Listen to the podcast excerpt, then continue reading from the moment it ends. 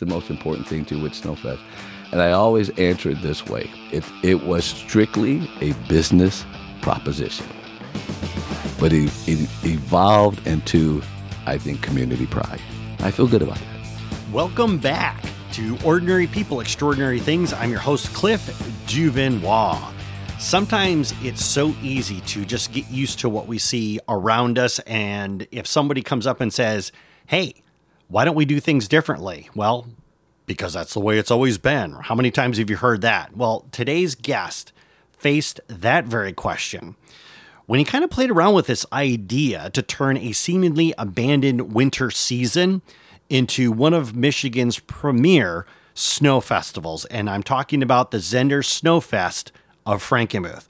Today, I'm talking with the Vice President of Sales and Marketing for Zehnders of Frankenmuth, and that would be John Shelton. John, how are you? I'm fine. Thank you, Cliff. Welcome. Why don't you tell us a little bit about where you're from and where you grew up? Well, I'm originally from Buffalo, New York, and uh, family's still there, and uh, born and raised there. And um, I've been in Frankenmuth since 1988, but went to Valparaiso University in Indiana, played baseball there, and that's where I met, met my wife, Martha Zehnder Shelton, and moved around, fell into the hospitality industry back in 1981 as she was getting another degree from UNLV in Las Vegas. Fell at first hotel job was the MGM Grand Hotel in Las Vegas and really kind of just liked the industry and fell in love with it and went from there to Hyatt Hotels in the Bay Area. And my wife and I uh, were married in the Bay Area. Then I got promoted to Atlanta, Georgia. From Atlanta, Georgia, I was a director of sales at the Hyatt Regency here in Flint, Michigan, and that's how I ended, came to Michigan. My father-in-law got sick here at Zehnders, and my wife really wanted to come home and get back into the family business. So we were living here in Frankenmuth, and I was uh, commuting to Flint. And then my brother-in-law Al Zehnder was president, and at the time he really had a vision of the company where he thought he saw it going, and but we didn't really have a marketing presence. He was trying to do that. He goes, "Hey, I'm not a marketing guy," and he asked me would I be interested, and I really didn't have any interest in working in the family business originally, but it was always very professional and. Um, he goes, hey, well, let's sit down and talk. I remember sending in my resume. He had to make an appointment with his administrative assistant, and we sat down and had a long conversation. He kind of outlined what his vision was, and I asked for A, B, C, D, knowing he was going to say no. He said yes, and I wasn't prepared for yes. And three months later, I started in uh, January of 1991. So Al paints this vision of his future, of where he sees the you know the Zehnders of Frankenmuth going and he asked you to come in and do the sales and marketing for that. What would you say would be some of your biggest challenges? First, let me just say I had an advantage because he gave me complete autonomy. Do what you think is right. Because I was starting, I built it. They didn't have it. So the biggest challenge was when I was making change, and change is difficult for people. And I remember one of the employee goes, "Well, you seem to act like we don't, we're not successful." I go, oh, I'm never doubt your success. I'm here to make you more successful. So it was things that I just took basically the Hyatt playbook from an image standpoint to how to professionalize ourselves a little bit more. We, we did things from a sales standpoint for group sales in the same light of how we treat our transit guests. You and I coming here for dinner for a family of four or five people is totally different than you and I coming here for a banquet for 200 people how you administer that is two different ways. I remember when we first started, we never even asked deposits for people. And I remember like first month we had a group that was supposed to come and they didn't show up. And I was like, "Well, when the last time did we, when did we confirm this? Oh, we haven't talked to them since last year when they booked it. There was a mindset was more of family dining. I brought how to handle groups and conventions. It was a different way to do business. They just didn't know it. And then once we once we got through that, it was kind of like, oh, okay, yeah, this does work. And so then I had the audacity to come up with something called Snowfest the year, a year which is later. why we're talking today. Exactly, yeah. and I think that kind of I, I, always like to say for some people, I went from just being a family member, Eddie's son-in-law, to like, oh, that guy knows what he's doing, and so I realized right away when you create a business opportunity for everybody, people look at you differently. Speaking of business opportunities, back in the day, I used to actually work in Frankenmuth. And I would always dread New Year's because the day after New Year's, Frankenmuth would essentially go dead. Well, lo and behold, Snowfest comes around. And so a town, a city that was basically dead, all of a sudden now has hundreds of thousands of people coming through during the entire month of January. What I would like to do is I would like to explore with you where did the idea of Snowfest come from? Well, it was nothing that I created. It was something that was happening, but it was happening on a very, very small scale. And that was on in Saginaw, Ojibway Island. There's two gentlemen. One's Pete Rumsey, ended up being very, very good friends, and he had a partner, Bill Doring. Bill had just opened up a business in town, and he actually, and he had been running this snow sculpting event no one really knew about it. It was just kind of like if you were in that type of art, you kind of, it was a very small group of people. And they would go around, and, and I think the year before I even started, we gave him a sponsorship of like five hundred dollars and said, "Okay, put our name out there." But it was on the island, and he would say people would drive around, but no one could really appreciate what he was doing. So he bought a, opened up a business in town. Actually, ended up being Rivas Holographics. He only lasted a year. He wasn't. He was an artist. He wasn't a business person. He approached us, and I had just started, so because I was naive to the fact that in January you try to just hold down expenses. In my mind, it's like, well, why don't we try to grow revenue? Nice. So I wasn't indoctrinated in the sense of, well, you can't grow revenue because it's the wintertime. That never entered my mind. So I was bringing, again, a skill set from eight years of Hyatt was it was always about like, what if? What if? Why not try this? Be innovative, do different things. And so I looked at it as like, why can't we generate revenue? Not knowing that there was these a mindset of the obstacles of well we don't do that. It's january february. That doesn't happen. We can't do that until the summertime. So i was coming from a different viewpoint. So when the guy bill approached me and pete says hey we think we can do this but they needed $30000 and they promised they were saying well we think you can get about 90000 people. In all transparency and honesty we were hoping if we got 10000 people because that was 9,990 more people than we normally would have had over a weekend. How could they make that guarantee that they well, get 90,000 people? Well, they knew Frankenmuth as far as tourism, but see, they, uh, unbeknownst at the time to me, Bill and Pete snow carved all over the world. So they had been to events where they were participants that was drawing thousands of people. So, so that's took, how they could do that. They okay. so they saw where it worked at other places they saw where it wasn't working in Saginaw on Ojibway Island because they're not marketing people. They weren't looking at Saginaw as a destination for tourism. Because he opened up a business here in Frankenmuth, he knew Frankenmuth's tourism reputation. So he, in his mind, just thought, eh, well, it, this should be easy. We've got a tourism community. There are business people, residents who understand tourism. I know the snow sculpting part of it. I've seen where it works. This should be a good marriage, but it takes resources to do it. Why he approaches Zehnders, I, have never, that's the $30,000 magic question. Why he came to us versus, let's say, the Bavarian Inn or someone else, I don't know that. Maybe he did, but he came to us, and again, I was new. Al was really new into being president of the company over for a couple years, and we were just, well, we just kind of thought about it. I go, he asked me, "What do you think?" I go, "I think I can make this work." And he goes, All right, let's do it. And so we made a commitment to him. And I went around and asked a few people that I had gotten to know would they help support this. And some said, Well, it was Gary McClellan from McClellan Properties, Fudge Kitchen, and so forth, and Bronner's. And with that, we're going to take a quick break to thank our sponsors. When we come back, John is going to share with us how the Frankenmuth community responded to his crazy idea, some of the behind the scenes drama that he had to deal with and the shocking results of that first Snowfest. You won't want to miss it. See you after the break. If you are enjoying this episode, well, then let me tell you, there's plenty more interesting stories to come. Michigan is full of people doing extraordinary things, and you can get these great stories sent directly to your inbox. Just go to totalmichigan.com slash join. Enter your email address and join our community. When you do, we will also send you our top five interviews, the powerful lessons we've learned from these people, an invitation to our Facebook group, behind the scenes stories and pictures, as well as advance notice of upcoming guests and events. Just go to totalmichigan.com slash join. It's fast, it's free, and it's easy. Sign up today. Hello, everyone, and welcome back to Ordinary People, Extraordinary Things, talking with John Shelton uh, from the Zehnders of Frankenmuth, and we were discussing Snowfest. We were now before we took the break, we were talking about the the the mechanics, the decision about bringing Snowfest to essentially a time in Frankenmuth where it was dead. And I know that you and Al said maybe we can make this work. What made you think that you could make it work? Well, I just had confidence in the ability that Zehnders and Frankenmuth has in tourism. Well, that was easy. Okay. I didn't know what Bill and Pete were talking about because I knew nothing about snow carving and what that really meant. And I had never seen what they did on Ojibway Island. I wasn't here at that time.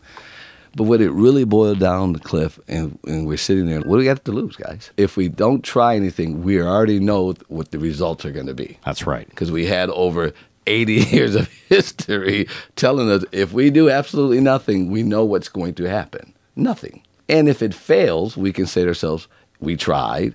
And we also knew just we're going to just be back at square one. Okay. So we just looked at it from the upside, the potential. And so we kept Bill and Pete says, "Oh, here's what we need to do." They basically said, "We'll bring you the sculptors. You do the promotion." Well, we were very comfortable with that. And in my mind, Cliff, in all honesty, I I was thinking if the sculpting is a bust, the worst thing that's going to happen is they get to at least get a Zehnder's chicken dinner. And that's not all that bad. Yeah. So we just knew people would have at least something to say, well, that was okay, wouldn't do it again, but at least we got to go to Zehnder's again. So we just thought that was going to be workable. But we had no idea how to set it up. They taught us. I mean, it took us two weeks. I think the first year we had like, I want to say nine or 10 snow blocks. Then John Zehnder, our food and beverage director, and who was involved in the American Culinary Federation Flint Saginaw chapter, he got some of his chef buddies to do like nine ice carvings, kind of like the ice carvings you see on like a wedding buffet or something like that. There you go. And we had nine of them on the grass at the time and on front of, in front of Zehnders. Lo and behold, I knew I could. I knew I could promote it, but I didn't really know what the results of what I was promoting because I hadn't seen it. So I was trusting them to give me a good show. But once we got everything set up, it took us two weeks. Now it takes us less than four days to set up about 60 blocks. But we just didn't know. So that, and all that Bill and Bill, Pete did was they reached out to their snow carving friends. Come to Frankenmuth. And so they did. And it blew everybody away because what they created, no one had ever seen before. It wasn't Beautiful. like your front yard snowman. These guys were good. So let me ask you a question because we were talking before about how they said we could get you 90,000 people. And you're saying to yourself, you know what, if we get 10,000, we'll be lucky. Yeah, we'll be happy. We'll be happy. We'll be happy. So, how many do you estimate showed up to About the one? 90,000. We were so understaffed.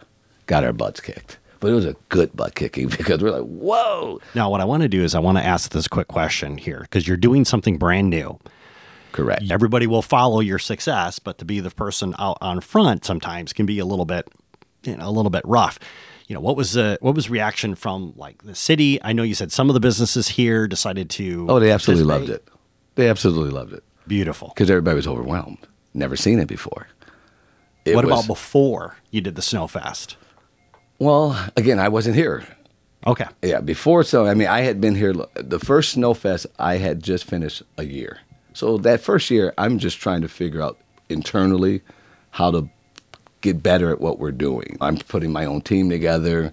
I'm just making things happen like hey, we've got to get better of servicing our current customers. I'm trying to teach our staff the difference between the transient guest and a group guest at a banquet and just somebody sitting down. So there's a lot of fundamental things that we're going through that hey, we need to skirt the tables, we need to skirt our our AV equipment, and they're like, well, why do we have to do that? Because trust me, if you do it, and then go, oh, it does look better. I just, I, I took my Hyatt playbook, and Hyatt is world renowned professional. I just took that playbook and then tweaked it to make it work for Zehnders. They didn't have a marketing playbook because we didn't have a marketing department. So I spent the first year creating the department and putting my team together. Now it's Snowfest. It's my basically my second winter, and we were approached with this idea. Okay, let's make this work. As we got to it that weekend, and it was just basically a Friday, Saturday, Sunday. They came in. Bill and Pete put the rules together. It was their people because they knew them because they carved with them throughout the United States throughout the world. So they just kind of put. A, they took what they did on Ojibway Island, brought it to Frankenmuth. I took the tourism side and the Zehnder's name and the marketing, and we had this marriage, and it worked because we were so understaffed because we were thinking, hey, well, you know, if we get ten thousand over the weekend, so we prepare for that. We had lines everywhere, but no one complained because people liked what they saw, and it was different. And they're like, we've never really been to Frankenmuth in January, so everybody. So it was just, it was such a exciting time that people let the long lines, the wait, that didn't bother them. They're walking up in the, and and what they're looking at, and we created this slide over by the chamber but I remember walking at the time, my kids were like three and two. And I'm walking around. I'm not an artist. And we're just so excited. Like, and everybody's congratulating one another. And my kids are complaining. They're two and three. I'm cold. And I'm like, okay, you know how parents are like, kid, like, getting on my look, you're, you're getting on my nerves, kids. But then it, a light bulb went off. I'm sure I'm not the only parent dealing with a kid kind of just not happy. And for whatever reason, Cliff, I said at that moment, if I can make the kids happy, I'm going to make parents happy. Yes, you are. Okay. So then we decided get a petting zoo. I start thinking of ideas. How do I make little kids happy? I have kids. I make kids like the petting zoo. We had a slide. We had amusement rides, and that's what brought all of that together. And then the next year, because everybody's outside, if you can only stay out there so long, we said, let's put a tent up. That sounds like a good idea. And they can go in the tent. But it was still cold in the tent. So I think it's the third year we heated the tent. So it just kind of just, no pun intended, I guess, or pun intended, it snowballed. And it just got better and we just came up with more ideas. We Let's talk about, let's go back to that first okay. session that you were, that you, the, the first Snowfest that came through. When it was all said and done, Right. What was some of the feedback? What was some of the well, challenges that came about? When it was all said and done, the sales that we had, the sales that other businesses had, I remember getting letters or people calling me and saying, I can pay my bills for the next three months because of this. So it caught on right away because people were very successful when that happened. What the challenges we had internally that customers never saw, Bill, again, I didn't know the carvers. Bill had made promises to the carvers. I didn't know we were going to pay the carvers.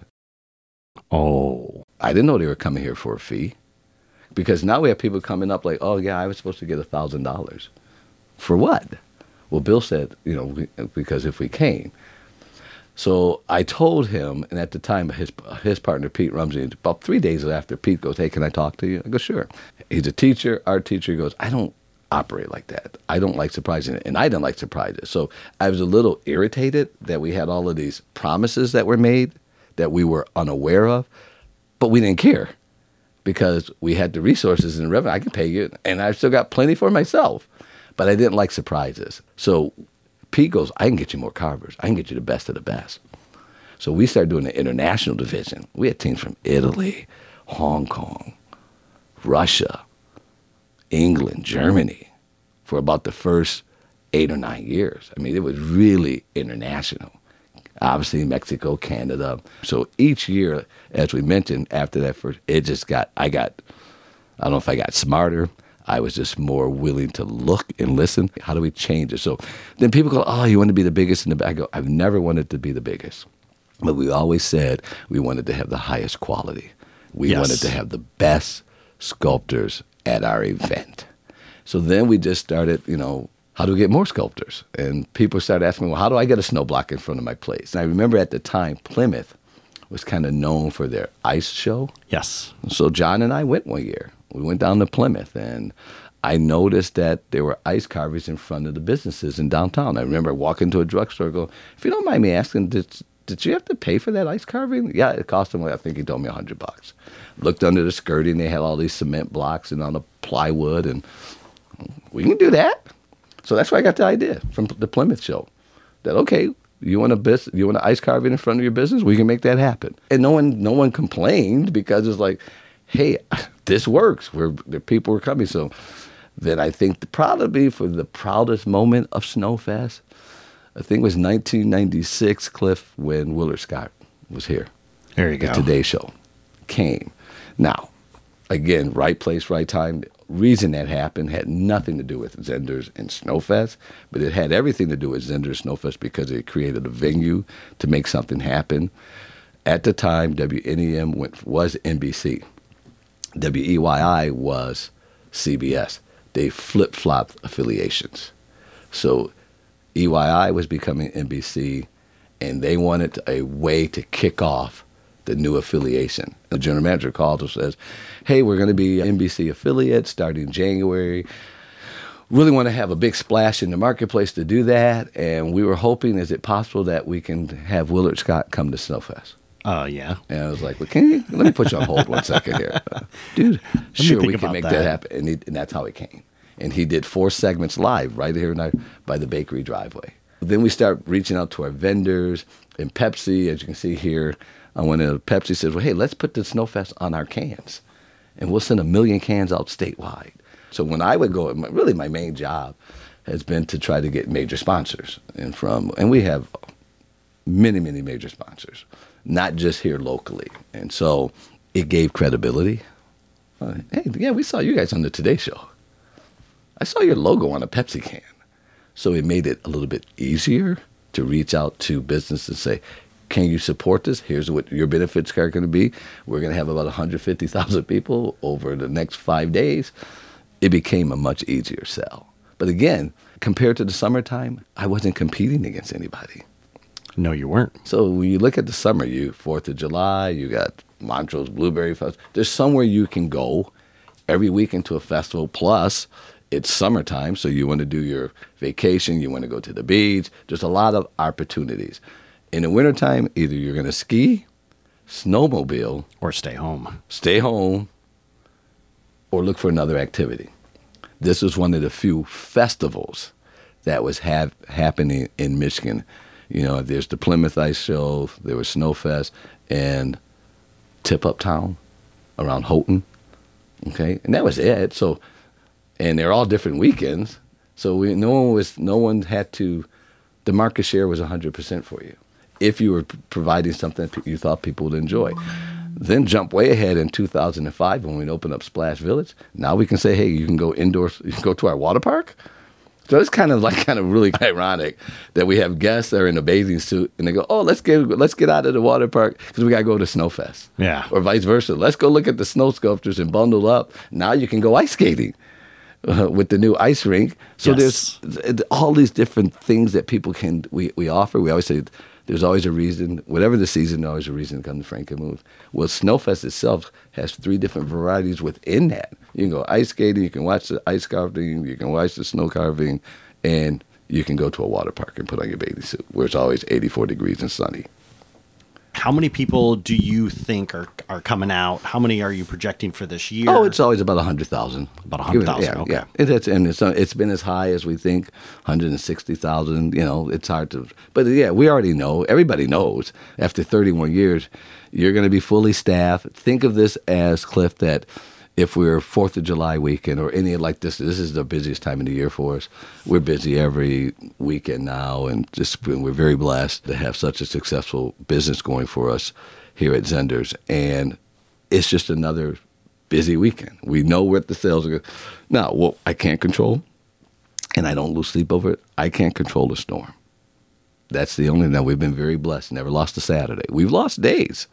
The worst day of Snowfest on a Sunday it rained.